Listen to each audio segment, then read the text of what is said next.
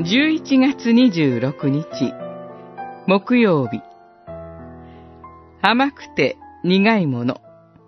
ヨハネの目視録10章。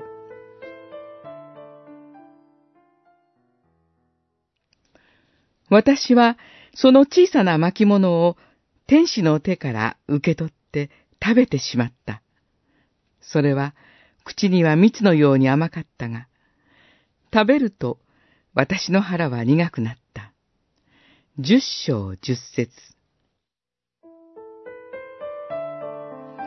甘くて苦い食べ物とは何でしょうか？矛盾した味の食べ物は、神の言葉が記された小さな巻物です。巻物には神の秘められた計画、良い知らせがしたためられています。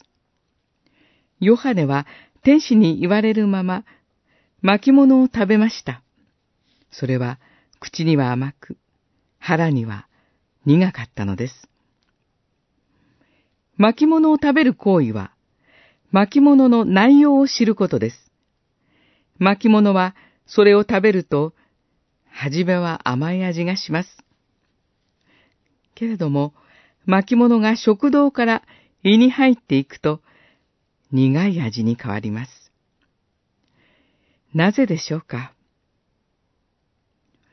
それは、巻物の内容を伝える人の働きが苦しさを極めるからです。主イエスを信じてほしいとの願いと、正反対の現実があるからです。